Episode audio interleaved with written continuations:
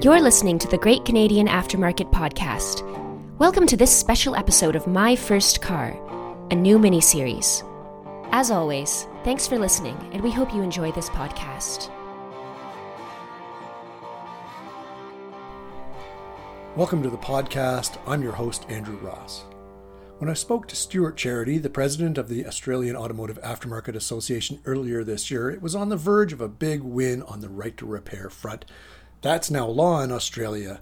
But when we started to talk about his first car, the more profound fact of what a car actually means to a young person came to the forefront.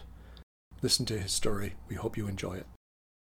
So, Stuart, tell me about your first car. Uh, my first car was a, a 1974 Australian built Ford uh, XB Falcon. So it, it, that was the uh, uh, the type of cars that uh, were, were, being made by the, the US multinationals in, in Australia at that time. Um, it was brown. Um, it had uh, bench front and, and, back seat, uh, no no um, power steering or anything. So you had to do um, about four turns of the steering wheel to do a, uh, a, a, a hook turn. Um, column shifts, automatic, and um, it was a piece of junk basically. And we but what it did was it, it gave me freedom. Um, I lived in a sort of semi rural area where I was having to walk 45 minutes to go to football training and, and, and so on. And, and that car um, gave me freedom to, to get around, to, to, to get out of my town and, and, um, and, and, explore the world and uh, get away with my, my mates. But um, it did have a situation, the, the end of that uh, vehicle's life was when we went, we went away uh, camping one weekend and um, one of my friends uh, put a beer can in the uh, in the boot lid, and um, uh, we didn't realise it was there, and shut the boot lid, and it bent it. Um, and then for the next six months, um, water was leaking into the uh, into the boot, and actually rusted through the, uh, um, the boot into the pet- petrol tank. So. Uh, um, yeah, that, that was the end of that that vehicle. But um, yeah, I, I, remember it fondly because it was it was my first, and and yeah, gave me that freedom. Yeah, some folks uh, remember their first vehicle really fondly, and some are really happy they don't see them anymore. we come a long way, right?